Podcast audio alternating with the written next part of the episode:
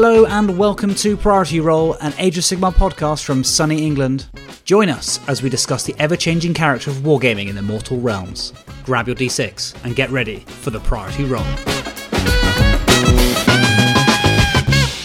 Hello and welcome to Priority Roll. My name is Dan, and today I'm joined by Chris Welfare and Ash McEwen, all the way from Australia, to talk about Nighthaunt. How are you guys? Not too bad, man. How are we doing? Very well, thanks, Dan. Yeah, yeah, both, both, both you are excellent, and I'm also excellent. Thank you for dealing with the uh, crazy time zone issues that we're having, and we're uh, recording from across the world from each other. We'll manage. We'll figure it out. That's all Well, exactly. And you are you are the second uh, Australian episode, having had the the wonderful Mr. Mallet on to talk about CanCon before. I'm honoured to be in the in the second to Mallet. That, that is um, yeah. In the Mallet shadow, as it were. in the Mallet shadow. We all live in the Mallet shadow down here. Well, he truly is a trailblazer. so- Was that a weight joke, Ash? That's mean. What? oh, No, only Don't- because you made it one. don't make me start editing mean, mean things already. um, so, right, we're going to be talking about the Ghosty Boys today, and uh, both of you are coming from a slightly different perspective. Would that be fair to say? Definitely. Yeah, as in Ash knows what he's talking about, and I'm just here because I don't know. Because the Ghost Boys are cool.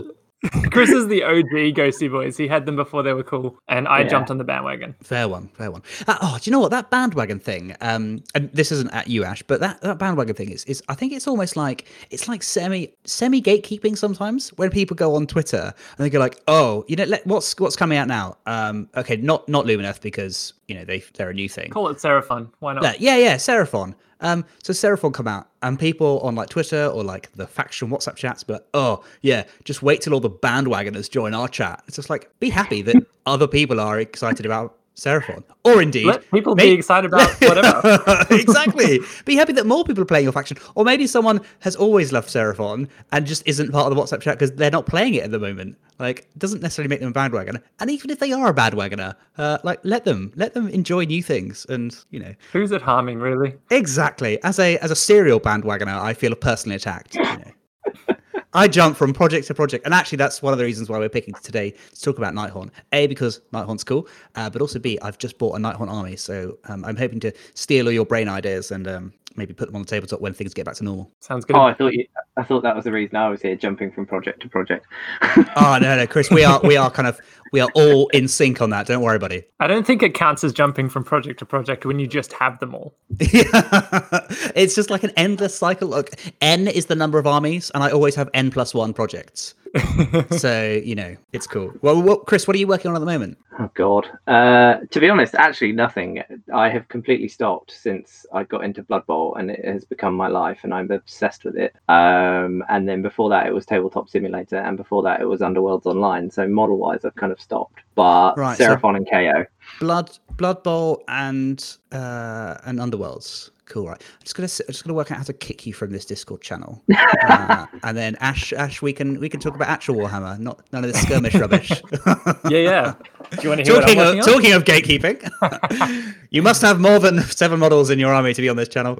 Uh, um, only joking. Um, so Seraphon and KO, Chris. Yeah, um, I'd done most of my Seraphon for Sydney GT, um, a big uh, two and a half K tournament here last year. Um, but then obviously the new book dropped, and I had some more salamanders um, from Mercia to to paint up, and uh, the new pyramid. So I've done that. I'm working on the salamanders and just trying to get the extra kind of bits and bobs painted um, to kind of finish that army off. And then yeah, getting my my KO army barrack Banana, um, lovely yellow. Very good. Love it. Um, so yeah, that's all uh, banana themed uh, KO. So that's yeah what I'm working on. Wow, that sounds cool. Um, I guess Mercia Miniatures are probably loving the fact that Games Workshop have made um, a the rules for salamanders amazing, and b the models for the old salamanders, um, you know, Terrible. and uh, and older, let's say. Um, and I think they've got their own personal charm, but you know, whatever. More characterful. More, char- I think that's exa- actually nailed it. Characterful, um, but yeah, I, I think like sales of Mercia salamanders. Or, oh, but having said that, I think they still look more like Razordons than they do like salamanders. But whatever. 100%. Yeah. if someone deploys like a horde of Mercia salamanders in front of me, I'll just be like, um, yeah, those those aren't WYSIWYG. They clearly look like Razordons. So um, you know, But t- they're painted red. They're That painted red, so it's It's fine. cool. It's cool. Yeah. Red, a red a red Razordon does not a salamander make. right, Ash. feel- What about yourself? I feel yourself? so targeted right now. I feel so targeted. It's just shade throwing left, right, and Chelsea here on today's episode. Ash, what about yourself? What are you working on? Um, I'm kind of in a holding pattern at the moment, actually. I because I've uh, since the start of Age of Sigmar, I've done a new army each year for each of the Grand Alliances. So I've now got one for each because we're four years in, um, and I'm back to cycling back around to Destruction. So I'm waiting for the the Sons of Behemat to drop. Ah, excellent. Are you doing? Are you doing Yeah. any like pre-gargant? Pre-garganting, as you know, the likes of um, some people have been doing. I think Ben Johnson, you know, ever a fan of a Behemoth army, has been working on some gargants. Um, James Chalmers I've- from the Tales of Sigma podcast has been um, working on some as well. You've seen a lot of people I'm- doing some like I've been basic. thoroughly enjoying the the amount of content of Gargants going on the on the website. So, but um, yeah, no, I've I've not actually been starting any myself yet because I I kind of want to be able to just run the new stuff. Um, not that I don't like the current model, but um, if I'm able to run some of the new ones as battle line, I think I'm probably just going to go with all the new models because if I can have five giant Gargants, why would I take like seven smaller ones? I mean, yeah, absolutely. I, I Yeah. that is definitely something I can get behind.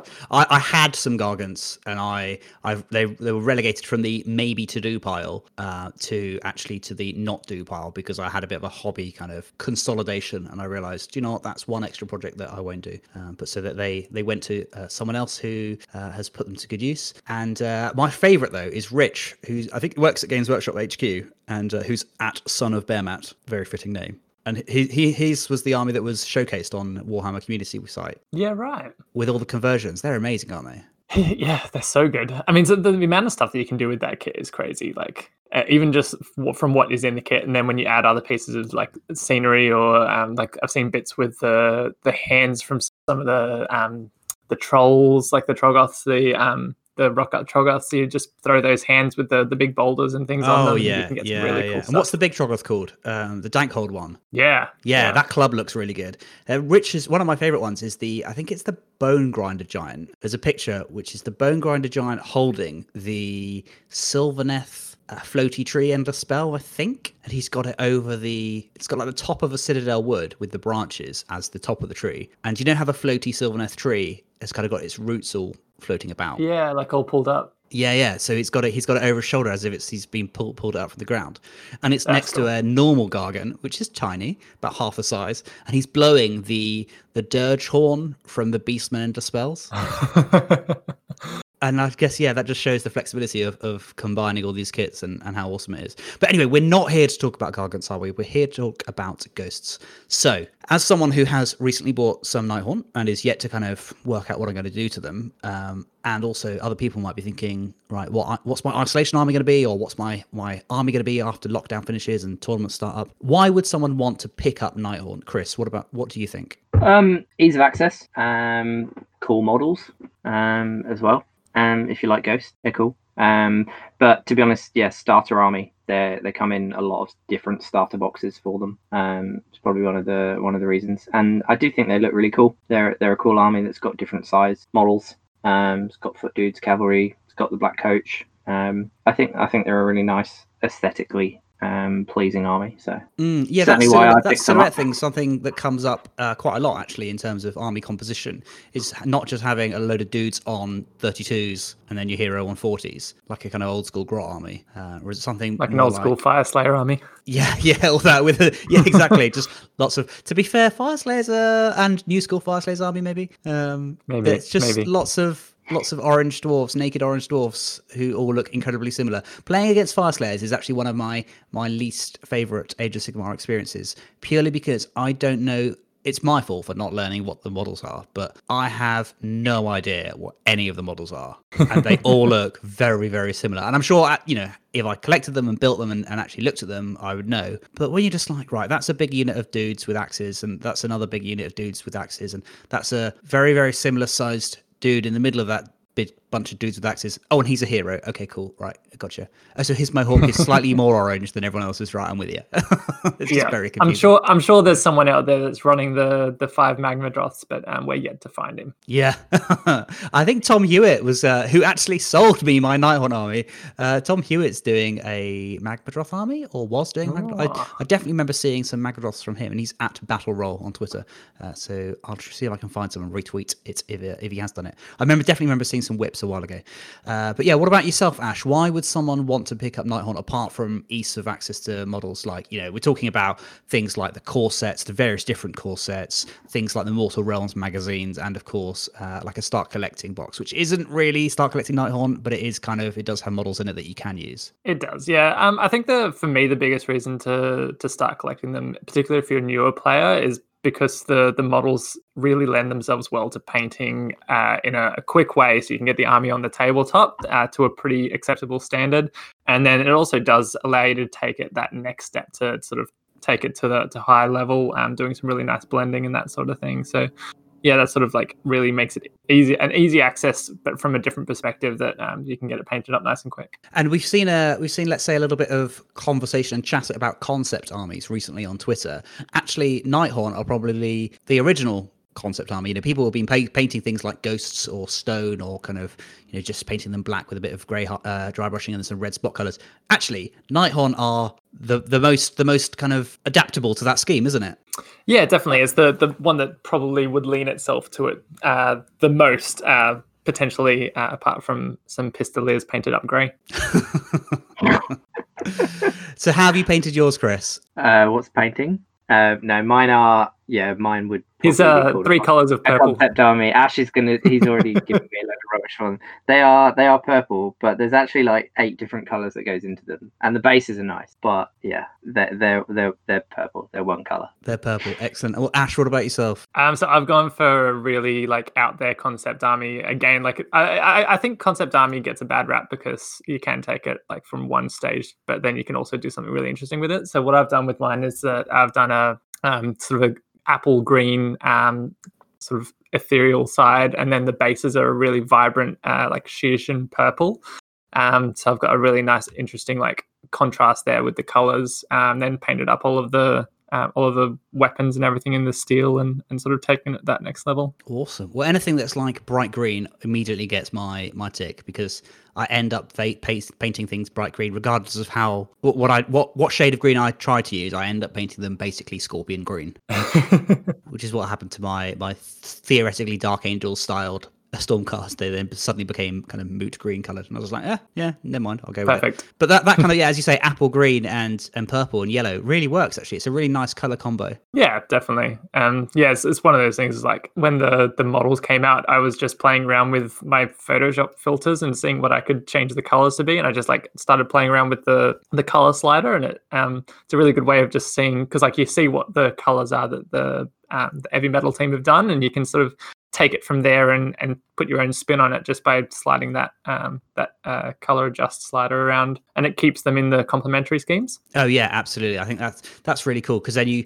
use the same style of colors but just in a different palette. Yeah, Awesome. So that's why someone might want to pick them up. But what what about them specifically for you, Chris? Was it that made you want to run them Um. in terms of really- gameplay, perhaps?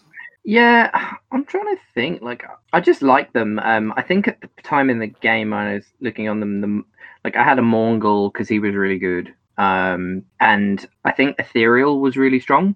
Um, which is also one of the the reasons I was gonna go back to as well. Actually, is why someone might want to run them is because they're quite a beginner friendly army because actually they can ignore quite a lot of rules um, in terms of just saying what's your armor save it's generally for every single unit in the book it's four up. And you don't worry about rend or anything like that. You just say my save's four. Don't worry about it. That's what my armor save is. Um, and i think at that point that was when ko were really strong was i think the point i started to get into them because ko didn't have mortals. They had lots of rend. And so i liked the fact that they were just it was an ethereal army um, and the Mourngul was really good for minuses to hit. So i think that's probably why i got into them originally. Um, but most of my Nighthaunt, I've got the newer stuff now, but I did actually have a lot of the older stuff. Like I've got lots of Hexwraith and I've got lots of Spirit Hosts and things like that. Um, and I still really like them, even though they're a biatch to build. Um, well, two two out of three spirit hosts are fine. That third one, and anyone that's ever built them knows which one I'm talking about, is horrible to build. Um, but yeah, I think yeah, I think generally the kind of ignoring rend is probably why I initially got into them. And what about yourself, Ash? From a from someone who was playing, I think Ironjawz at a decent level, you kind of switched fire from Orruks, didn't you? So I, I, was I actually went from Orruks to Tzeentch, um, uh, but I had to shelf my Tzeentch relatively quickly because um, everyone hated him. Um, but uh, yeah, uh, following the Tzeentch, I did go into the Nighthaunt, and I think the reason I mean, I, initially I had gone into the Night Nighthaunt back in 8th edition days. I, I was playing um, Spirit Hosts and Hexwraiths in my Vampire Counts army, and I had the Black Coach and everything like that. So I, I really loved the theme behind them. Um, and then just seeing the the new models in the starter set when that dropped um, just blew me away. Um, particularly some models that um, I don't use in my army, but I really love, like the Lord Executioner, the way he's floating on his uh, the, the ghostly uh, aspect coming out of his axe, and some of those models just blew me away. So I, I was I was locked in from that point. There was no way I wasn't doing it. I've I've definitely come around to the army as in terms of modeling. When they first came out, when Soul Wars came out, I just wasn't really kind of sold on them. And but I I, I kind of appreciated from a model design perspective that they were they, they were kind of uh, cleverly designed. And actually, the uh, who was the original kind of Cairnwraith, that was it. I remember seeing loads of amazing kind of dark mechanicum Cairnwraith conversions in 40k. Mm. So like a servo skull instead of the the usual face, and then I don't know some sort of graviton gun coming out from under the robes, and some kind of mechadendrite ter- tentacles type things coming out from under. And I have always liked those conversions and always wanted to try one. And actually, as the years have gone on, I've thought actually they would be really cool from a painting perspective, definitely. But as you say, they've got some quite tasty different mechanics. So the um, the fact that they ignore rend is really cool, uh, and I think their maneuverability is kind of from a dominating board perspective, not necessarily in their physical presence, but also in the way they can get around. Uh, sorry, they can stop the enemy getting around as well. So things like the Briar Queen's movement shutdown spell, um, or yeah, they're, they're great as a control army and as a flex army. So you can you can pin someone in on one half of the board and then be com- like the entirety of your army can be on the other side of the board within like the instant of a, a start of the movement phase. Um, yeah. And and your your opponent can kind of get through the majority of a unit and be like, right, okay, in after you know in in so your opponent charges them in his turn uh, they then chew through most of the unit and think right in the preceding combat phase sorry in the successive combat phase i'm going to smash through that unit and then it'll be my turn again potentially depending on the doubles whatever uh, and then i can move on from there. But in your turn you can then regenerate them back and then deny that additional bounce that that, that unit might have provided. Mm. and even just slowing down your unit like that like almost like an extended speed bump yeah, it definitely works that way, and and particularly when you have um, multiple small units, you get people like sort of flipping back and forwards between who they should be attacking, and they often lend each like leave each unit with one or two models left, and then there's there's plenty of ways of bringing them back, or even if you do just leave those two models to die, um, you've held up a, a, a probably a, a, more valuable combat threat uh, for a turn, which is always worthwhile. So coming, come building on that, there you said MSU multiple small units. Do you think that's the the style of army list that Nighthaunt in its Nighthaunt incarnation favors? That's certainly the way that I've played them and found that I've been getting success with them. Um, partly because I, I do enjoy whenever I'm building an army, I'll I'll try and take as many of the units as I can, just because I'm I'm a collector from that perspective. But um, as a result, it actually does work quite well in the Nighthaunt army because you, the more units you have, the more charges you're rolling, the more chances you have of rolling that 10 plus charge, which gives you the extra combat phase. Um, so it definitely plays into that. And we should probably definitely mention, although we're not going to really be going into it today, the Legion of Grief, and that there's definitely a, a difference in style in the lists. That... Ash, I know you're very leveled and kind of um, receptive to running Legions of Grief, right? Sure. Yeah. Why not? Um, uh, you know, why have you chosen Legion of Grief? Uh, sorry, Nighthaunt over Legion of Grief, then Ash. So, the, I mean, the main reason for me is because I I found that I was enjoying the way that Nighthaunt was playing before Legion of Grief was even released. So I, I found no reason why I should um, swap over to Legion of Grief. Uh, it definitely, Legion of Grief is a more forgiving play style as well. So if you if you feel like you need that crutch. brutal, brutal. Uh, Chris, what about yourself? Is Legion of Grief something you've dabbled in? Um, not on the tabletop. I've written a lot of lists for it. Um, I would say that it does play very differently, um, and I would completely agree with what Ash said in terms of it being a more forgiving playstyle. Um, Legion of Grief definitely. Most lists tend to that have done well anyway. I think tend to um, fall around the kind of command ability stacking, um, CP farming um, ways, and they can turn even chain rasps into really brutal units. Um, they're they're a very f- efficient unit anyway, but once you start stacking kind of all of the command abilities that you're able to do with the amount of CP you can generate in Legion of Grief, then I think they become quite formidable. And the best thing is that obviously you gain access to the four grave sites and the ability to just completely bring units back for one CP. And again, it's an army that can farm CP, so um, it's it's much more forgiving um, than Nighthaunt, um, but they they play it very differently. Um, in terms of Nighthaunt, uh, the play style, whether MSU or kind of, um, I guess, a, a bus um, big unit um, that you would have got in eight, eighth ed and the older editions, I guess, it's quite interesting because I know Ash has had like a lot of success with MSU, and half of the book's allegiance ability would suggest that MSU is better because yeah, the more attempts you roll at making um, charges on tens, the more uh, likely you are to get those off, so get extra attacks. Um, but then at the same time, they have quite a few things for just returning D3 models um, into units, and you can have units that have got two, three wound models like Hexwraiths or Spirit Hosts, and there's multiple ways to just add multiple models back in, but you want a big unit to kind of have the the ablative wound count so that they don't get popped because in Nighthaunt, as soon as the unit is dead, it's dead. It can't come back. So um, they kind of it's this weird juxtaposition of having two different things in the book that both complement a completely different way of building the army.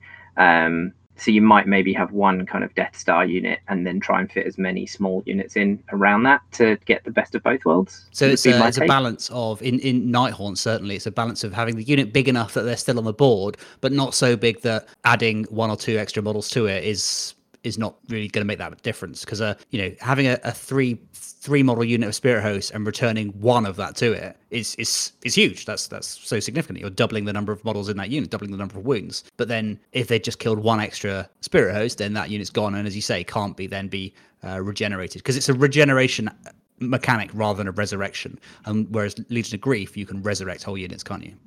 Right so the yeah. nighthaunt battle has been out for some time uh, and I would say, certainly from my perspective, uh, perspective rather, and coming from a UK meta uh, analysis point of view, you don't see too many Nighthaunt armies at events, and I would say even less of those that do attend events towards the upper echelons and, and on the podium. Is it a perception issue? Do you think people aren't running Nighthaunt because they're not popular. They haven't kind of captured the the hearts of some some top players, and they're just not being used. So therefore, other people aren't maybe mimicking that, or are they just not that good? Ash, what are your thoughts?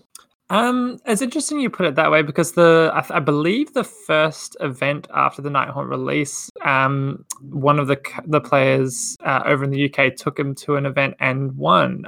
Think that might have been Ben Johnson. Um, so I, it's interesting that the it's not really seen anymore. I guess is more the the point. Um, maybe it's just that the the excitement of the army um, was something that was more short lived and, and perhaps the release schedule played into that and that there's more new exciting things that have come out since then. Um, Nighthaunt doesn't have your like your different um, like sub factions and allegiances, so there perhaps is a perception that there's not as much play there. Um, so I can, I can see why that would um, sort of discourage people from picking them up to start out with if they think they're going to get less use out of them. Yeah, I'm just I'm now trying to kind of rack my brains of an of an older faction that people still play. Uh, and I think Flesh Eater Courts maybe one that comes to mind. Uh, it's I know they've had a, re- a much a more recent book than the Nighthaunt, and they do have those sub factions. But I guess you still see Flesh Eater Courts and things like uh, Blisterskin and uh, Gristlegore still doing quite well, even though they're a kind of an older thing. And, and there's a, a perception that Flesh Eater Courts have definitely got some kind of legs to them. Whereas I, I certainly from my perspective, and you know what, I, I could be wrong, but I don't think there's there's as much kind of uh, enthusiasm is maybe the wrong word, but kind of if if you're gonna if you're gonna do like one of those tier lists, I don't see Nighthaunt kind of kind of representing themselves at the top end of those kind of tier lists. Yeah, it's it's probably a um, sort of a something that sort of plays into itself is that um, yeah, if if the the top players uh, in your area aren't playing that army, um, then it's not being seen as one that's winning events, and then therefore um, the players that perhaps would have picked it up originally may may decide to choose something else that they they've seen has had success already. What about yourself, Chris? Is, do you think the does the Australian scene differ? Is, is Nighthaunt something that you see more of, or is there is there a kind of fundamental issue with the book at the moment that you think needs to be addressed in a in an update? Um, I think we still see quite a lot of Nighthaunt around the table. Certainly at events I've been, I think they they're there quite a lot. Um, lots of newer players. Um, I do think they lend themselves, as we were saying earlier, to to being quite an attractive army for new players. Lots of newer players tend to bring them, so we still see them quite a lot, but we just don't see them towards the top unless Ash is running them because he has won events with Nighthaunt. Um, but to be honest, I think the main reason they don't have a great rap is because at the time they got released was basically when um, Legions of Nagash were out and they were at the height of their power, and everyone pretty much looked at it and went, well, they don't have grave sites, they can't bring units back. And because as soon as they did the errata to allow a lot of the Nighthaunt units into Legions of Nagash, Grimghast Re- Reapers, which when they came out were very, very good, for their points. And to be honest, they still are. People seem to have forgotten, but when they come on the table and you realize, like, actually, these guys didn't get worse. It's just other things have come out. People kind of forget about units once they start not hitting the tables as much, but they're still just as good as they ever were. Um, but to be honest, I think that's the main reason um, people kind of they don't go back. I think the general populace doesn't go back and look at a book to reevaluate with more books coming out or the meta changing or points changing or a new edition of the General's Handbook, for example. And so everyone generally is stuck in the mindset of, well, Legions of Nagash is just stronger and all the best units of Night Nighthaunt are better in Legions, so Night Nighthaunt's just garbage. Um, but I think when you actually dig into the Nighthaunt book, there's some amazing units, there's some amazing abilities and amazing artifacts, which was kind of really brought to light, I think, recently when um, Darren Watson did um, a list diary specifically on Nighthaunt. He was like, "There's some amazing stuff in here," and it's people like him as well that generally look at things. I think they would go back and look at War Scrolls and units all the time. And actually, he was like, "Do you know what? I had no idea this existed."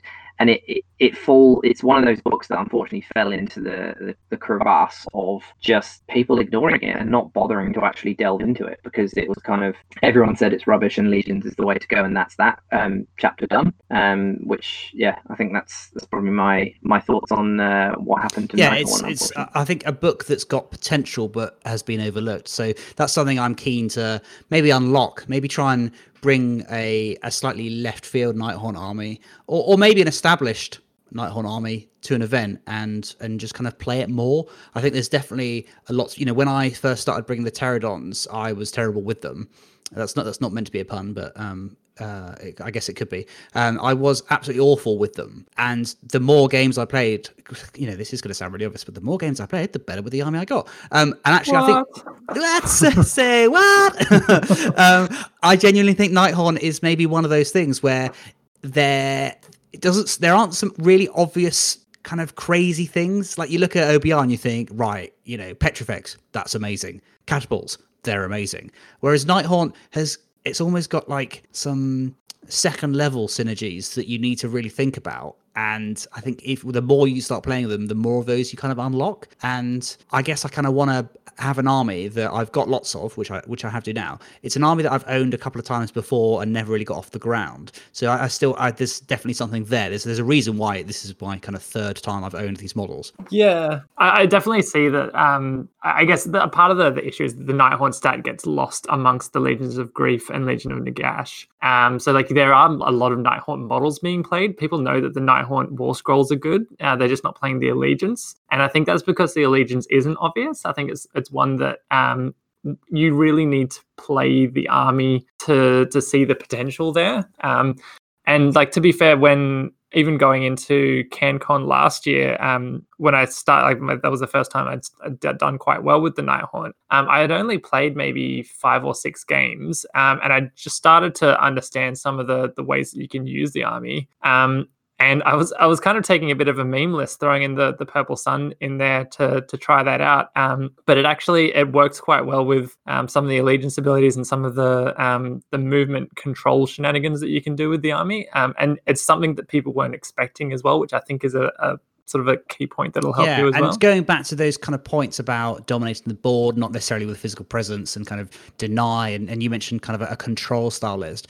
That kind of control deck style list is something that I'm really keen to start looking you know that that's what I want to do with my Nighthaunt is something where it's not necessarily about you know destroying units with you know a ridiculous amount of mortal wounds. It's about stopping your enemy being able to do their thing rather than you doing your thing. So more of a i guess you're still actively it's not a passive army because you're actively involved but you're actively involved in prevention rather than destruction Mm. And it's also it's not a um, control army in the same way that like Gloomspite Gitz, for instance, would be a control army by putting all of the minus ones to hit on you. You're still hitting like you normally would. You're just not going to move to where you yeah, want to be. Yeah, definitely. Like a, it's like a kind of yeah. It's just a really interesting style of army, which I think Nighthaunt does really well.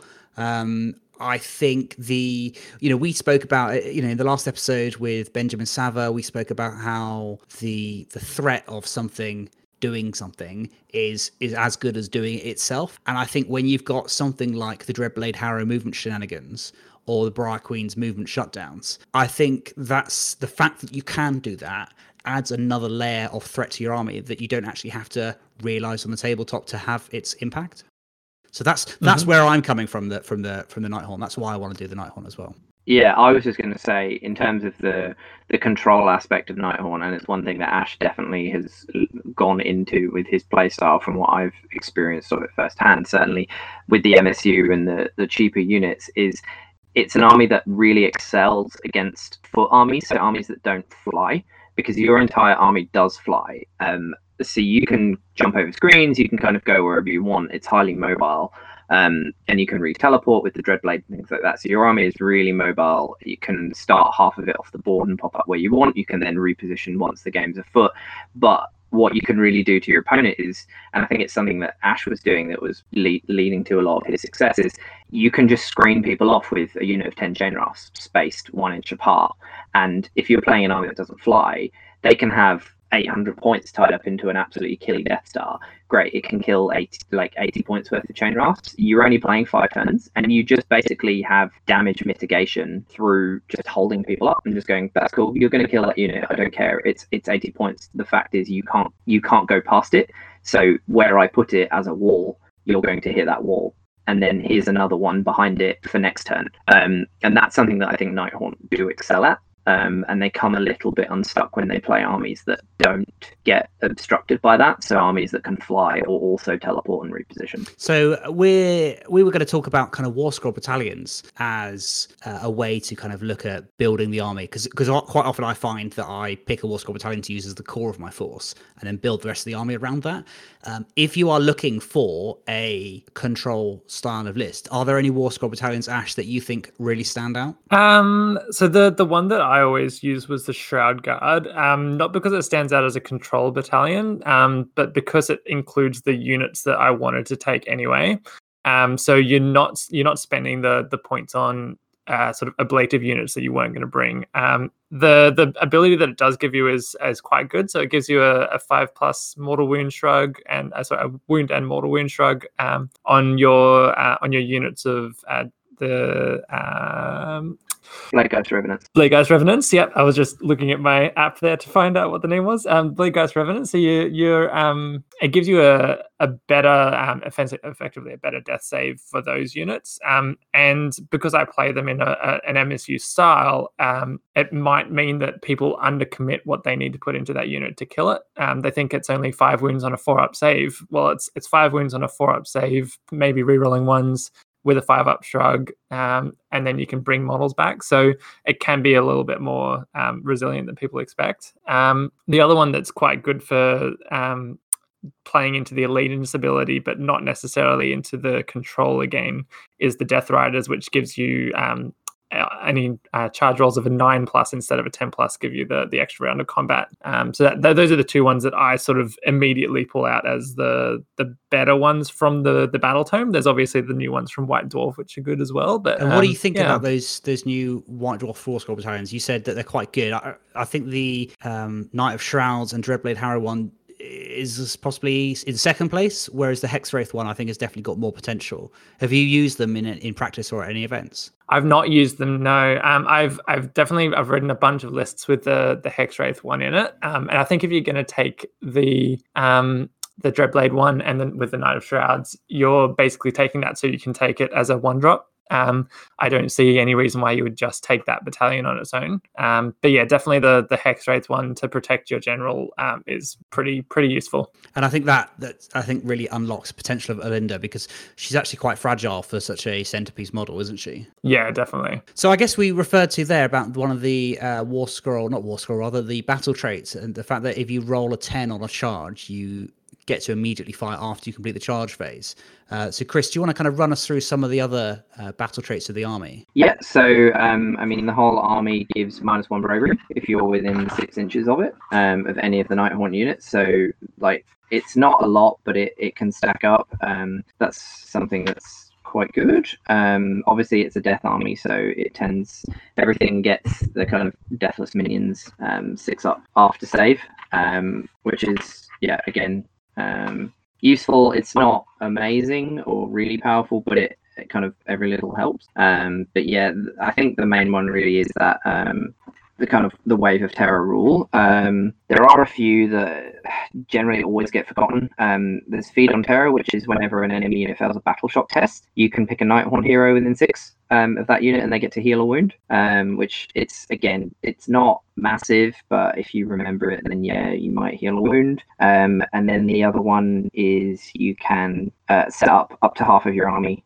um, off the board, essentially in the way that a lot of armies can now, and they can appear in your movement phases um, up to nine inches away, as long as they're on the board by round three. Um, and then the final one is any general can um, you can pick up Nighthaunt units that are already on the battlefield and set them up wholly than 12 of your general. Um, and they obviously have to be nine away. So that's what we're talking about in terms of repositioning the army um, kind of throughout the game, um, which is it, that's really useful as well, um, especially combined with kind of wave of terror. Given that you, you need to roll ten inch charges to get that ability anyway, the nine inch teleport isn't as problematic because you're kind of hoping for tens on your charges anyway. Um, but yeah, they're kind of the uh, the Nighthaunt Allegiance abilities.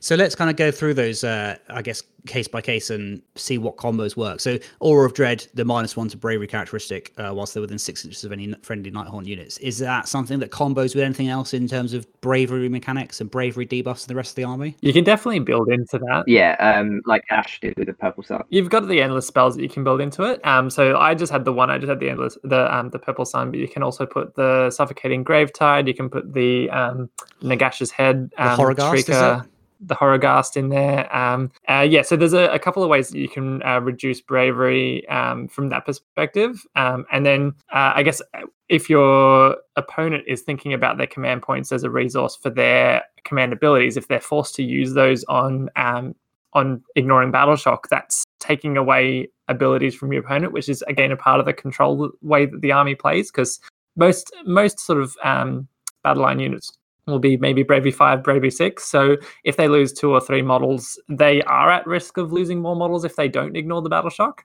Um, and, and, and, there's definitely armies that are just immune to battle shock, like your Ossiarch Bone Reapers. Um, but uh, yeah, there's, um, I guess that's where you can play into it. Uh, is more around the incidental damage that people aren't expecting um, because people don't usually expect battle shock to be a problem yeah it's the kind of the second order and this is what i was referring to as the kind of uh, slightly more uh, second layer benefits of a Nighthaunt army is that, and you've referred to it right there as the. It's not necessarily that subtract one from the bravery characteristic of enemy units. It's not necessarily that the uh, the enemy is losing one extra model to bravery. It's the fact that it calls your enemy to spend the command points because not only are they thinking oh actually i might pop an extra dude and that could be of a multi this is uh, you know obviously much better against things like stormcast or ogres where you know multi-wound models might go pop. Um, but also if you've got a hero within six that feed on terror if your opponent's remembering it they're not just thinking about right do i deny do i deny the fact that uh, one of my models goes pop but i also deny the fact that that night haunt hero that's partially wounded can then regenerate a wound?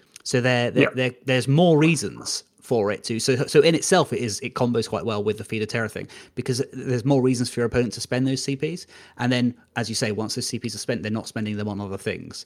Uh, so as you say, yeah, that that's really a really nice way to kind of add to the the additional factor that's playing on your opponent's mind and maybe kind of helping influence the, how they play. Yeah, definitely. Um, in terms of Deathless Spirits, yeah, fine. Uh, six plus uh, damage prevention roll. Is that something that combos with the uh, Shroud Guard uh, five up roll? So, so it's the the five up roll from the Shroud Guard is instead of that Deathless Spirit. Gotcha. roll. So the Shroud Guard rather is uh, is buffing the six plus roll rather than having Yeah. another layer. Cool. Gotcha. exactly. And then from the underworlds they come. I guess you're you're looking to roll a 9, 10, 11, 12 anyway. So actually 75% of your successful charges are going to attack first. And, Exactly. You know, yeah, fine. Yeah, nine up charges isn't necessarily something that's that's you know statistically you're not you're not going to get many of those off, but uh, but 75 of the ones percent of the ones that you do get off are going to be able to attack, and you can you can buff that. I think from the underworlds they come is a nice way to buff the um uh, the Death Riders War Scroll Battalion. Would you would you look to deep strike your Hexwraiths and Black Coach and Dre- Dreadblade Harrow, or do you think they're better off uh, being on the board? I would start them on the board in that battalion um, because there's an artifact that can give them plus three move. It's the Pendant of the Fellwind. Um, so everything that's wholly within 12 inches of the, the bearer of the artifact can add three inches to its move. Um, if you get two upgrades on your Black Coach, uh, it can run and charge. So you you can potentially be uh, if you use a a command point to make your run roll a six for your black coach. You can moving be moving 23 inches before you charge. Um, and likewise, the Hexwraiths are moved 12, I think, to start out with. So movement 15. That's that's going to get you across the board in most um, 18 inch scenarios to three inches away from your opponent anyway. And then if you roll the 10, you get that extra charge bonus of maybe flying over the top of the screen and getting to the the back lines. Hmm. Um, so maybe not for that battalion, but um, definitely just for the sake of board control from the underworlds they come is fantastic for that. And also for um, throwing away units to grab points. Um, so any of the scenarios where you need to move someone onto the middle of the board on the first turn to grab a, an objective to grab points um, I'll, usually put the Thorns of the Briar Queen on one and 10 Chain Rasps on the other and create screens so that my opponent has to then work their way through that army to get to my juicy stuff. And that gives me the chance for the pound, counter punch to come back in with um, some of my more powerful units. Um, and then if I'll, I'll usually leave some um, some of the the Shroud Guard units off the table as well, so that they can then go in behind the enemy units when they start to push forwards. Yeah, it's quite a nice way to deploy a, a pre-screen in front of something that grabs an objective. So you can you move up to grab an objective on turn one with whatever's on your front line, but then you deploy via the the nine inch uh, the, the- from the from the shrouds they come. Sorry, from the shadows, whatever underworlds. Uh, From the underworlds, From the yeah. There we go. From the shadowy underworld shroud something. Um, uh, you use those to then put those in front of the thing that you've just captured the objective, so that as you say, your your opponent needs to chew through that and the thing on the objective to get the objective, rather than just the traditional thing. And it's especially useful in the kind of hero capture um, missions where you, you want your hero on those objectives for longer, and you want to maybe then use those chain rasps to stop your opponent from getting to those units for an extra turn because that'll then tick tick your counter up a little bit more. Yeah, it's definitely easier to set up multiple screens when you don't have to move them from your deployment zone. You can just set them up wherever. So, on terms in terms of wave of terror, your Death Riders they get it on a nine plus, but they also add one to charge rolls anyway. So, are you getting that on an eight plus then for Death Riders?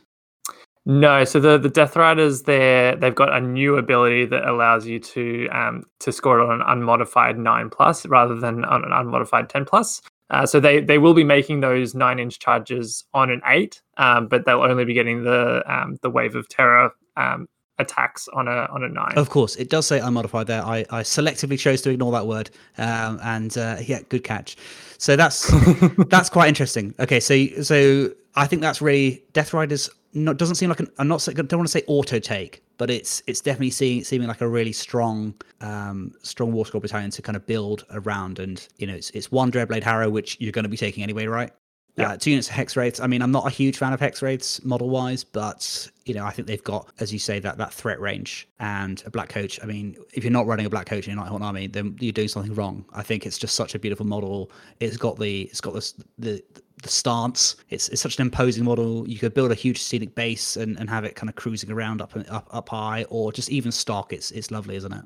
Yeah, it's fantastic. So it's, it's probably I think it's still my favorite model to date that they've released. Yeah, it's just it's like it, when you look at the the kind of before and after, like you know the Yeah. the black coach she tells you not to worry about versus you, you know that that, that old that old black coach just uh, it's it's just such an amazing reimagining of that model. So there we go. We've got we've got a Death Rider battalion as the kind of the core of a of a of a list. And and what would you what would you sprinkle on top of that to to kind of build out a a kind of control list? Is there something you're looking at in terms of uh, damage or manu- uh, stopping people move? You know, maybe let's add a, a Thorns of the Briar Queen into there as well.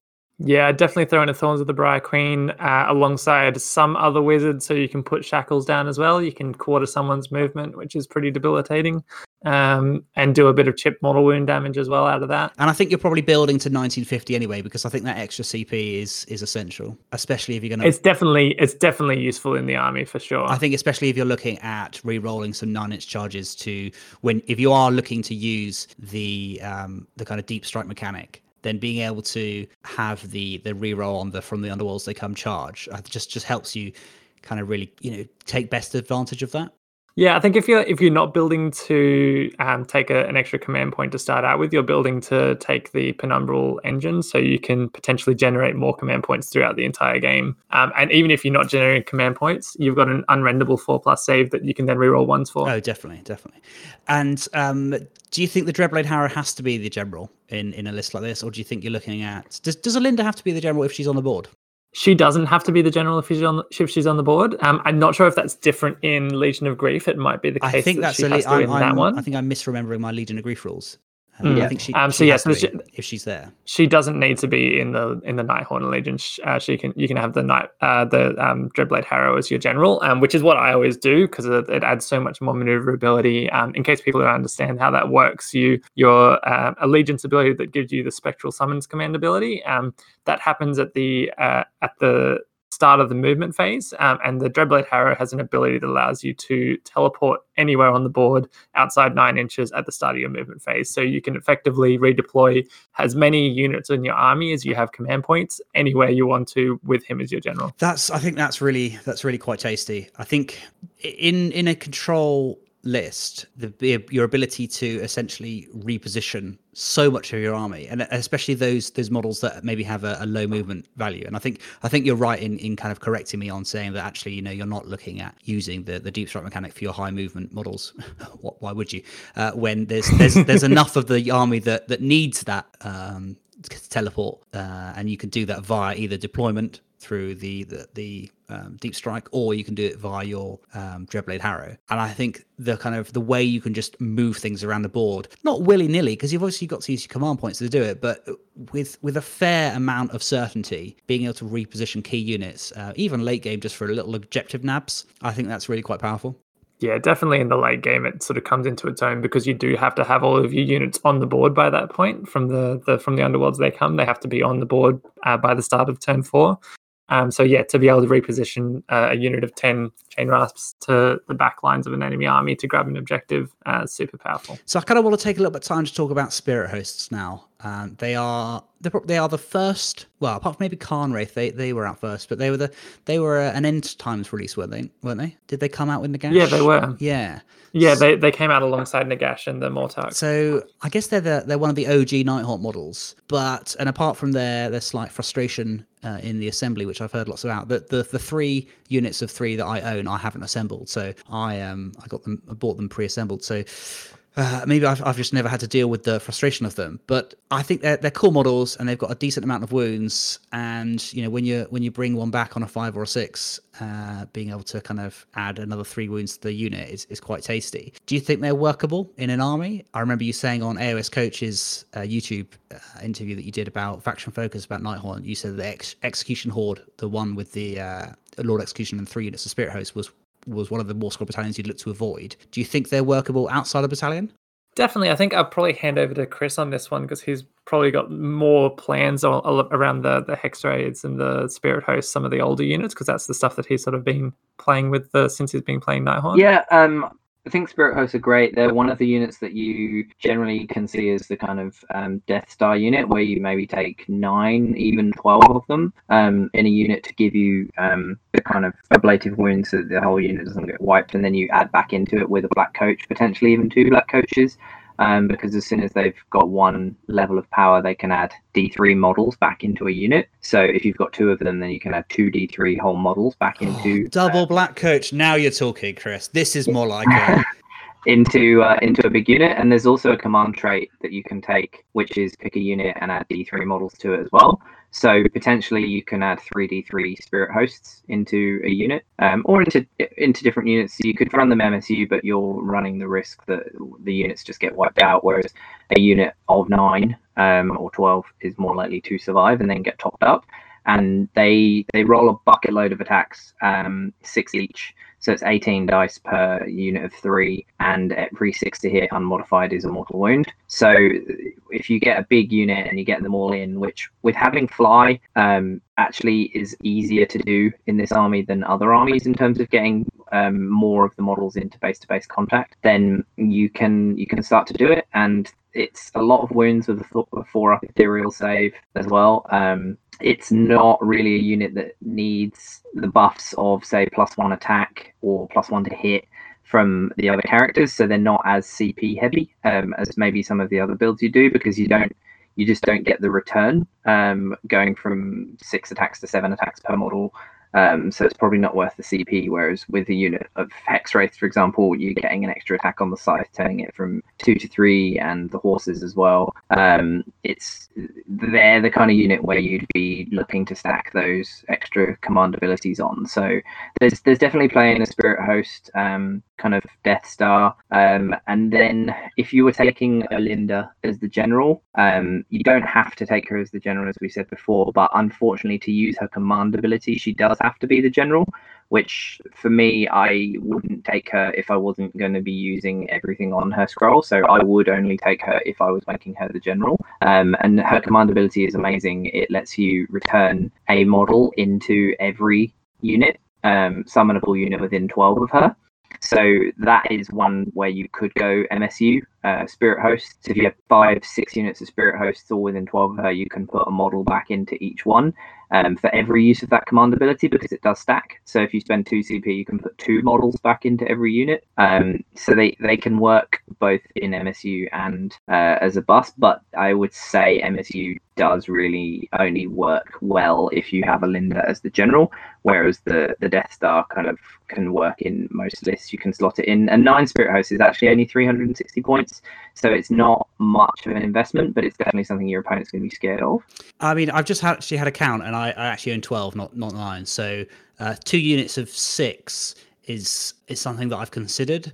Uh, I like the idea of four units of three and Olynder, but I just don't think Olynder's necessarily got the survive unless you're then taking you make, might combo that with the uh, is it Dolorous Guard the Dolorous Guard yeah the white dwarf, every time yeah Dolorous yeah. Guard with Olynder and then four units of three Spirit Hosts. I think that's that's yeah. that, but then that's I think that's a different style of list than the one I'm kind of looking to build. Uh, that's more of a kind of yeah. maybe grindy kind of return list in that list as well, I would probably throw in Arkhan because he can also bring a three wound model back to each of those four units as well, I believe. Yeah, I was going to say Arkhan with his rewrite, uh, one Nagash, but you can't obviously take Nagash and Nighthaunt, but Arkhan with his rewrite for OBR, they changed it so that it's a flat three and it still affects summonable. So he just, yeah, he's perfect for bringing whole spirit host back. Um, and Ash, Ash said, I think it's four units. You can bring a, th- a three wound model or three wounds worth of models back in. Um, so him and Olynder with some is pretty great. Just one CP um, plus him for free, and you can add two models back into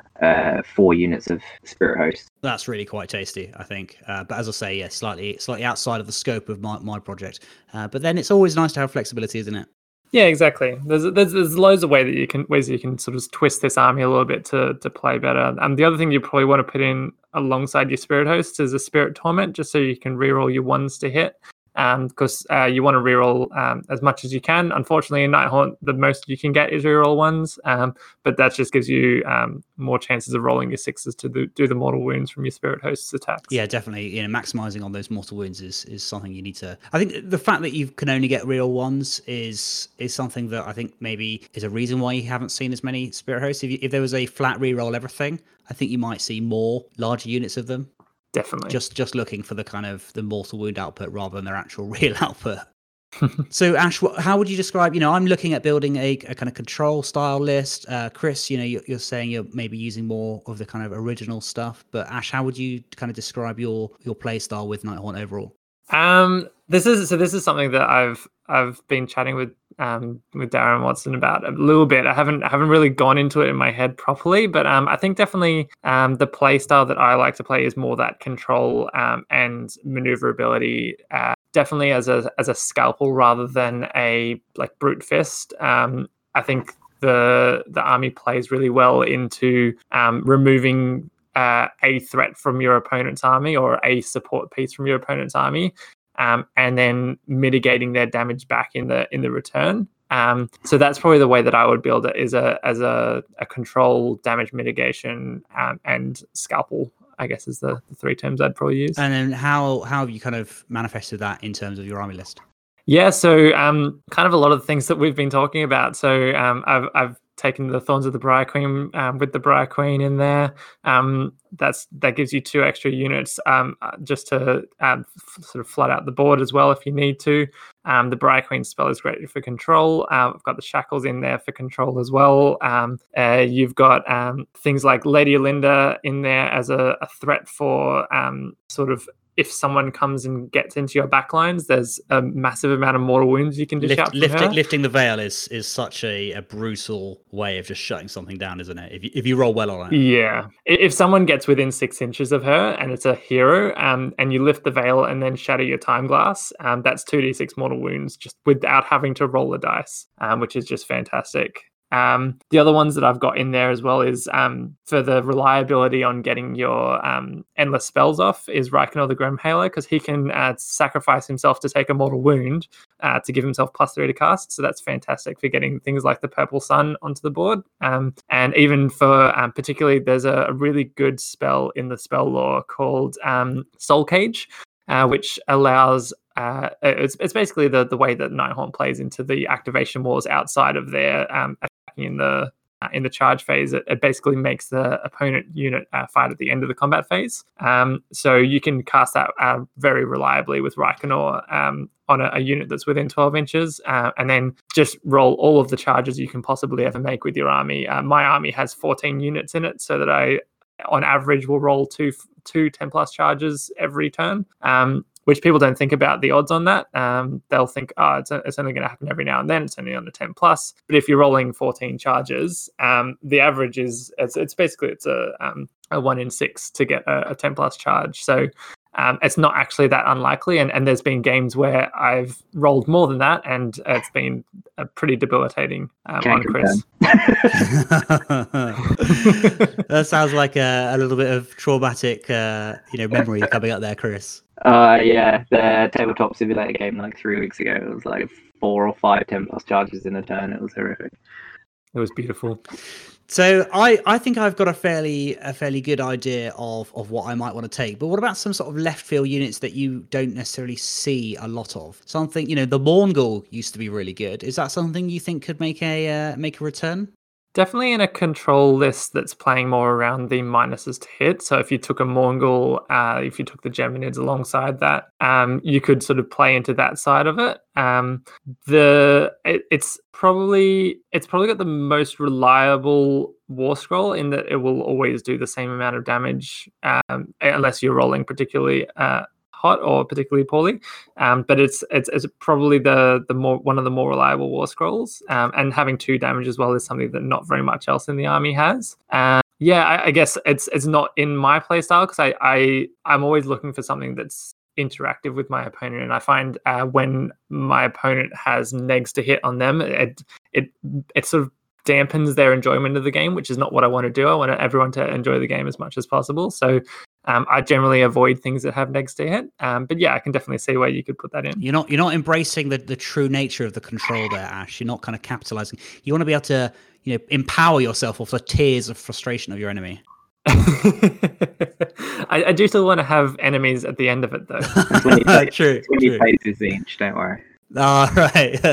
there's a different. There's the other, the, the Jekyll and Hyde side of Ash McEwen that comes out when he when, when he gets his yeah, yeah. Well, you wait till I bring up my friendly Tzeentch. That's the that's the problem. So I think I think I've got a good idea of, of where I'm going to go with uh, with my army. I think given that I'd want to run Reikenor, um, I would also want to run the Shroud Guards with uh, with Bladegheist, Bladegheist Revenants, a couple of units of of Grimghast as well, and uh, you know Black Coach in there.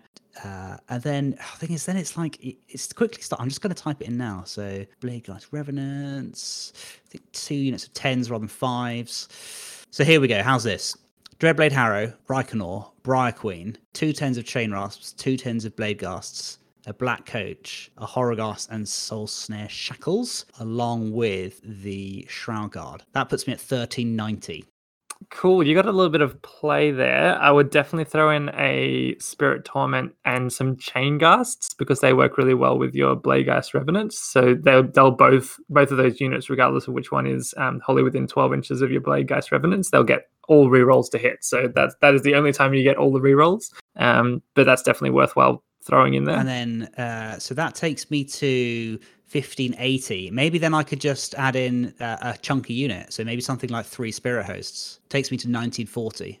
And then you've got your 50 And points then for you've got your 50 command points point. for the command point. Do you think that's? Do you think that that last so that last 360 points is really where I'm kind of uncertain whether you know maybe one unit of six to give me uh, 1300 uh, 1300 points if only 130 points. You know, so what would you do with that last um, 370 points, Chris? In so we've got we've got Dreadblade Harrow, Reikenor, Briar Queen, Spirit Torment, uh, two tens of Chain Rasp, two tens of uh, Bladegheists, uh, a, a two-person unit of Chain Ghasts, um, and then a Black Coach and Shroud Guard, Horrorghast, Shackles, and the CP. So you've got 370 points to, to play with. What, what are your thoughts?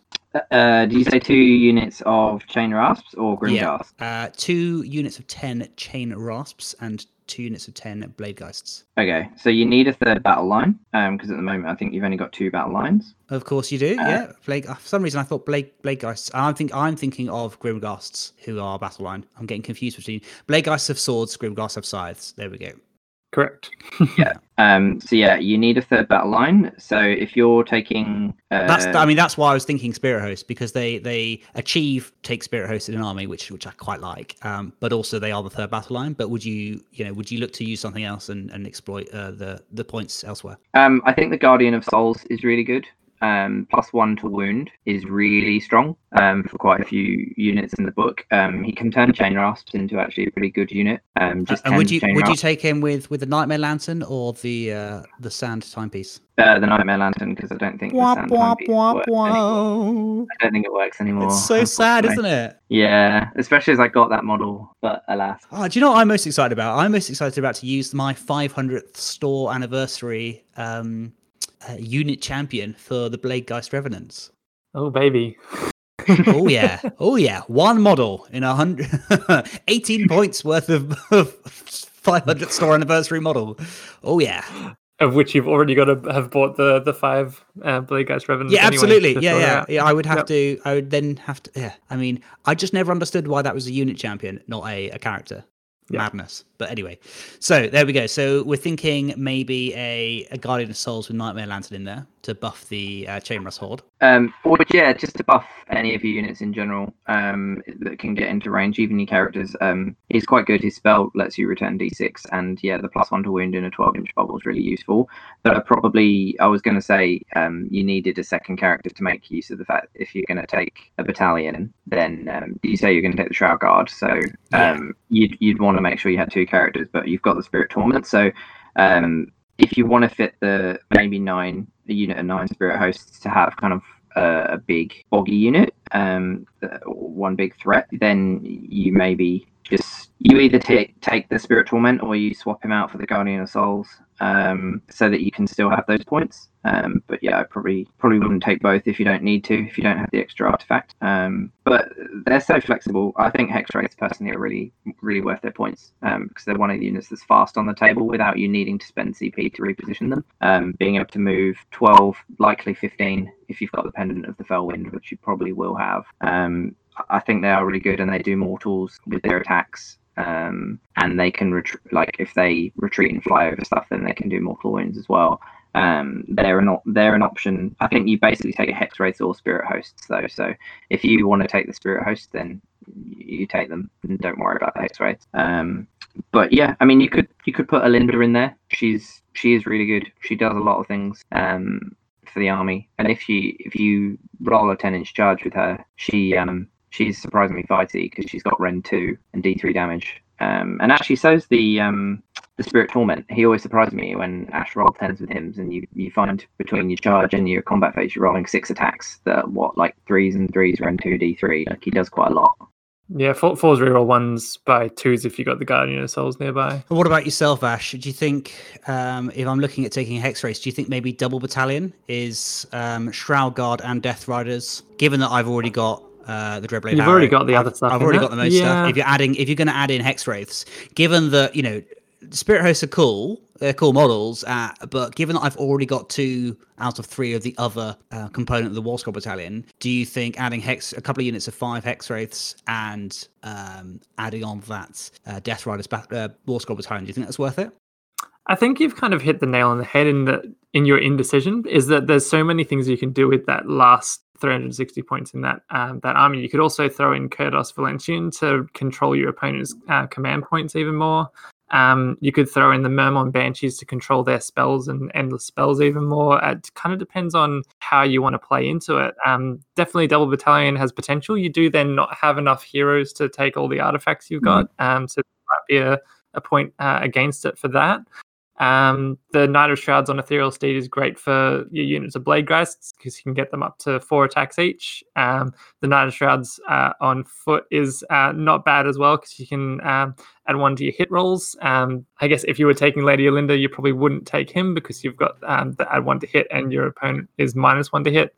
Um, kind of from her spell, but um, yeah, there's a there's so many things you can do with that last little part of the army. I think uh, it kind of does come back down to like what do you wh- which models do you want to see in the army um, and then play around with it and see what works maybe it's a matter of adding a second black coach I mean, yeah, I mean JP would definitely approve of that. Maybe maybe double black coach is, is the new meta as he as he suggested with his list bot. Yeah exactly what was it it was a, some kind of crazy statistic where you're like 75% more likely to win if you take a second black coach Skynet is beginning. that's a fact. Skynet starts here Yeah. with the Skynet starts with a second black coach.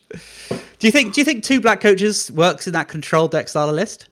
I, I Uh, don't with think, depending I don't think in the control. I think it's more going for the damage. I think Um, I think it's a, a different style of, of army. Um, I, I like the I think idea it of can it. be a control though because it's it's a single model that can pin in enemy units. Uh, So it's 12 wounds on a four up unrendable save. Um, if you've got both of them standing within range of the pen of the fell wind your movement 17 or 23 um, in your first turn, you can fly them both across the board, pin the majority of your opponent's army with your large base, um, and make it really difficult for them, to, to get to an objective. The other thing I've done with my black coaches before is screened my units of models. Um, so, for example, in the games that I um, played against Flesh Eater Courts when they were in their heyday, um, I would put the black coach on the front line and have my units of Grimghast Reapers and Bladegheist Remnants sitting behind the black coach. So that if someone charges the front of the black coach, they kill it, and then I pile in with my units, which are scoring on the objective anyway, and they'll generally do enough damage back to start to chip away at those um, those Flesh Eater Courts dragons. So there's certainly ways that you can use uh, a single or even two black coaches. And I think you've um you've you've touched on another unit that I somehow have lots of. I think I have about twelve or sixteen Myrmourn Banshees somehow. they were they were all the rage when um when the Mm. book came out because everyone looked at them and compared them to engine riggers um and the, and they're, they are similar in that you're able to stack on extra attacks to them and they've got the rend 2 d3 damage um the the issue comes with their survivability because you have a unit of four um, up to a maximum of 12 it's just not quite enough to be able to survive a hit from a, a big killy enemy unit. Um, what you, you, you'll generally see the Myrmourn Banshees appear in uh, Legion of Grief army because they can then just take the hit, die, and then come back. Mm. And also their battalion is interesting. It's the Shrieker host, which comes with a Tomb Banshee and two units of Dreadscythe of Harridans. Yeah, Dreadscythe Harridan's not models I'm a fan of, so I, I don't really look at that one. Um, Dreadscythe Harridan's are, are pretty good though. Um, they're they're relatively choppy. They're similar to I guess you could compare them to a um, uh, what's the Sylvaneth uh, spooky ladies. the Spite Revenants. Spite Revenants. Spite Revenants, yeah, like lots of attacks that are just sort of good at chipping away at uh, damage here and there um, and taking up board space. Um, Yeah, I, I, can see it working, but um, yeah, the model's not for me. And I, th- I think that that really plays into a nice because you can reroll battle shocks of one for enemy units within six of units on the battalion, and not only that, you can't use inspiring presence. Mm. So I think you could build a whole army around that, but it's very you know you you play against uh, OBR and your your whole mechanic of your army is pointless. Yeah, the the issue was uh, when the book came out that the people that were ignoring Battleshock weren't doing it with inspiring presence. It was your um, Daughters of Khaine using the Witch Brew. It was Mm. um, yeah things like just uh, Moon uh, gets with the with the shrine.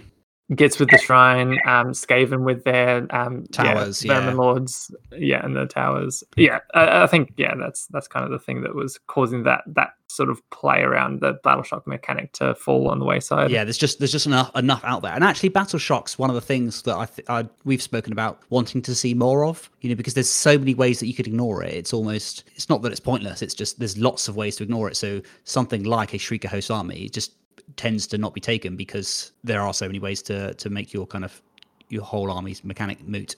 Yeah. Right there we go, chaps. Well, I think I think we'll probably uh, cease the ghost chat there. Uh, we've got lo- I've, that's really useful for me, certainly coming from a you know wanting to build a Nighthaunt army uh, perspective. I've uh, I've definitely got the core of my army sorted, but it's that kind of last fi- uh, three to four hundred points or so that, that I'm going to have to toy with. And this is one of the things where, unfortunately, at the moment, I don't have any games to kind of test it. So it, it might might be a case of, of a tabletop simulator. So maybe we need to arrange a uh, a tabletop simulator Nighthaunt game. That would be very fun. I'd be on board with that. Awesome. Uh, I've actually said this is really weird, actually, because I've always said I'm not not I'm not fussed about tabletop simulator because one of the things about Warhammer that I love so much is the the social aspect and its its physical models and the kind of the, you know, tangible warhammering that I enjoy. Whereas actually now when it comes to list design, I almost see it as a as a tool to to scope options so that you can get a list ready for the physical Warhammer in the future. Um, and it's it's sometimes maybe it's a case of playing turns one or two over and over again of different start you know with slightly tweaked lists. Yeah, it's, it's great for that. Yeah, exactly. And you don't have to you don't have to set it up. You don't have to buy that. You know, you don't have to worry about buying twelve Myrmourn Banshees if you're not going to use it. Luckily, I'm not in that position. I'm lucky enough to strange. Is lucky the right word? Lucky enough to own sixteen of them or something like that. I have no idea how. Um, this is the problem. I've, I've bought a couple of collections of Nighthaunt. And I didn't sell all the Banshees from the previous collection, and I bought another collection. So now I just have loads, which is why I have 12 Spirit Hosts as well. So who knows? I can't judge because I bought six of the Storm Strike boxes because it comes with four banshees in each one, and they went out of stock in Australia and everyone wanted them. Um, and I, I think I sold some Magic cards or something and uh, got some store credit and uh, with a, a good games or something, and they had they had a load in stock, so I just went and bought six of the Storm Strike boxes just for all the uh, all the banshees, and I still have all of the Glaive Wraith Stalkers and everything else just that I'm never going to use. Yeah, Gla- Glaive Wraith Stalkers. I mean, what would you what would you want to see to them uh, to to happen to Glaive Wraith Stalkers uh, for them to ha- kind of have a place on the tabletop? If they made them battle line, if uh, in Nighthaunt Allegiance, I think that would be enough to see people throw in a unit of four just to, to take up a battle line slot. And what about big units? Do you think they they'll have a place? Maybe in Legion of Grief, but um, again, because the maximum unit size for those guys is 16, it's not quite enough to sort of be a resilient uh, unit that can. Because one of their abilities is if they get charged or make a charge, they get to reroll to hit. So, but if they get charged, there's not going to be any of them left to do those rerolls. So the ability sort of runs out uh, of steam there, I guess. Yeah, no, fair enough, fair enough. Right, chaps, what we'll do is we'll ask you uh, two questions each. Uh, Chris, do you want to go first and Ash, you go second? But before we do, we should definitely do some social media shout outs. Uh, so, Chris, what's the best way to maybe get in contact with you if people want to talk ghosts or see your army? Uh, the best way to get in contact with me is probably through Twitter, um, and I am at Wounded Mortally, um, or our Facebook page actually, which is um, Mortally Wounded, uh, which is the name of my podcast that I do over here with my mate James. Excellent. Yeah. So, tell me a little bit more about Mortally Wounded. Uh, yeah, I mean it's a podcast that I do because I like talking about Warhammer um, with my mate James, who I met. Um, he's the, literally the first Age of Sigmar event I did over here um, when it first kicked off, which was in the city store. There was me, James, and one other guy turned up, and me and James hit it off. And yeah, I kind of said, "Look, do you want to you want to start a podcast?" After we've been talking for a bit, and uh, yeah, we've been doing that for three and a bit years now, I think. So Fantastic. What about yourself, Ash? Are you, uh, you on Twitter or Instagram or anything like that? Yep, you can find me on Twitter at ash underscore McEwen. Um, that's kind of the, the main thing that I use the, the Twitter for is for hobby anyway. So yeah, please feel free to get in touch if you got any questions or got any ideas, thoughts from for the the, the battalions and things for Nighthaunt that you want to see more of, um, I'd, I'd love to get the, the Ghostly Boys back out again. Awesome. And of course, as ever, um, both Chris and Ash will be tagged in our uh, episode post on Twitter. And uh, I'll also post, when this goes live, I'll also post the army list that we've just kind of created with those spare kind of 300 or 400 or so points. And uh, yeah, we'd appreciate your feedback on, on what you think we could spend and, and why. Or maybe maybe slightly tweak the army, you know, looking for a control deck style of list. Uh, if you think we've we've approached it from from a, or you think you've got a different pr- approach that you you'd like to see put on a tabletop, and you think uh, that would tie into the themes that we've been talking about, then uh, then let us know. We'd love to hear from you. Right, on to the two questions. Uh, we'll do uh, keep one thing uh, first. Chris, if you want to go first, and Ash then next, and then we'll go on to change in the same order. So, Chris, if you could keep one thing about Age of Sigmar, and you could only keep one thing, what would it be? And every, everything else is going to be changed, rewritten from the ground up. What's the one thing you'd protect? The one thing I would protect would be the freedom of movement. Um, in the models don't have to be rank and flank. You can position them however you want, as long as you you're keeping them coherent. Um, I, I really like that you get the kind of not necessarily skirmishy feel, um, but you get the real ability to kind of control um, control board movement, funnel units into certain places. Um, I yeah, I, I really like that um, kind of part of Age of Sigmar as much as you see tails and things like that sometimes.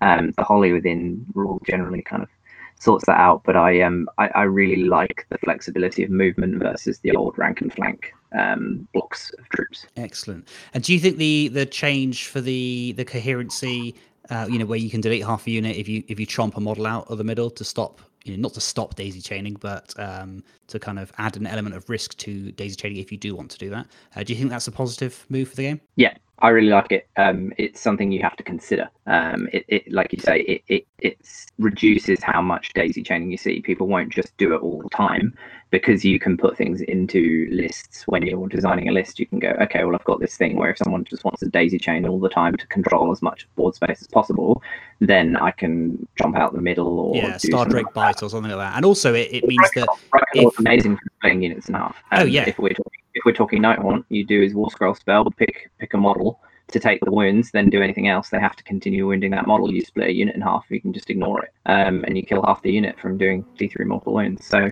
that's um, really cheeky. Yeah, I, I, really like it. What about yourself, Ash? What would you protect about Age of Sigmar?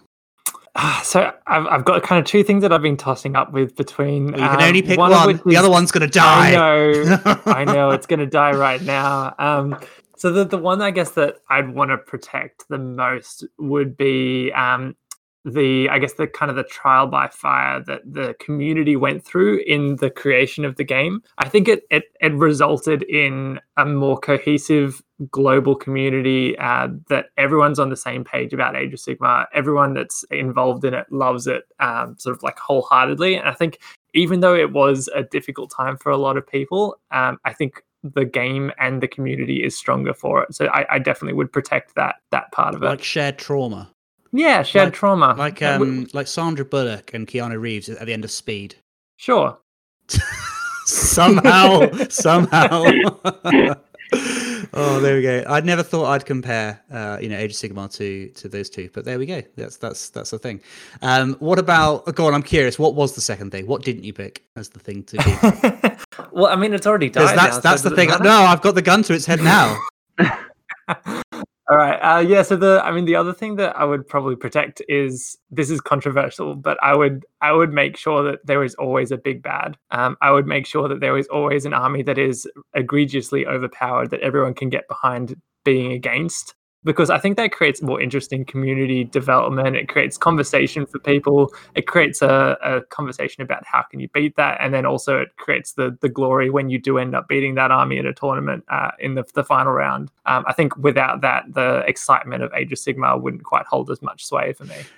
Oh, Ash, that's really difficult because I'm gonna have to pull the trigger now. But because because it I told you. because it was such a good point. Because it was such a good point, I'll let you have that one. I'll let you have that one because I, I agree. I, I like the ebb and flow of. Oh, maybe I could take that as my point because no one's asked me. I've not done mine. Yeah.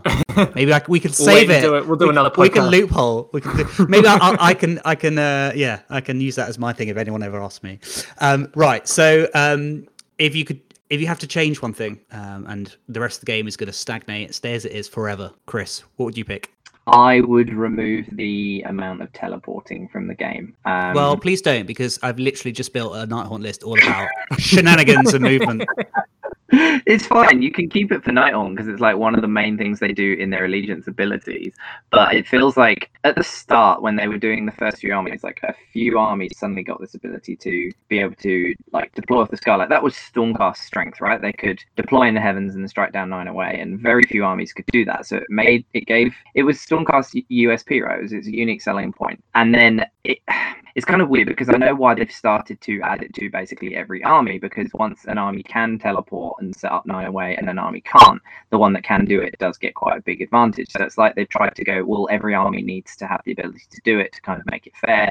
But if you go down that route, all of the armies, I think, start to be at risk of basically doing exactly the same thing. And essentially, you turn the game into a game of chess where you've just got white pieces, black pieces, purple pieces, blue pieces, but everything can do the same thing. And ultimately, it's it's a bit boring um, compared to if you don't give all of the armies all of the same abilities, but the abilities that they do have, they can do really well. Like that was one of the things that I think Flesh Eater Courts came out and did is they don't really shoot, they don't do um, quite a few things, but they do combat incredibly well, and they did quite well because of it. You don't necessarily need the ability to do loads of things. Um, so for me, I I don't like the way the game's gone a little bit recently, where every army has its kind of you, you basically read the book and go, okay, there's the nine inch away teleport, and then you combo it with this, and you go in because it it means that every single game you have to do, you force people to bubble wrap constantly if they can do it every turn with a spell or something like that.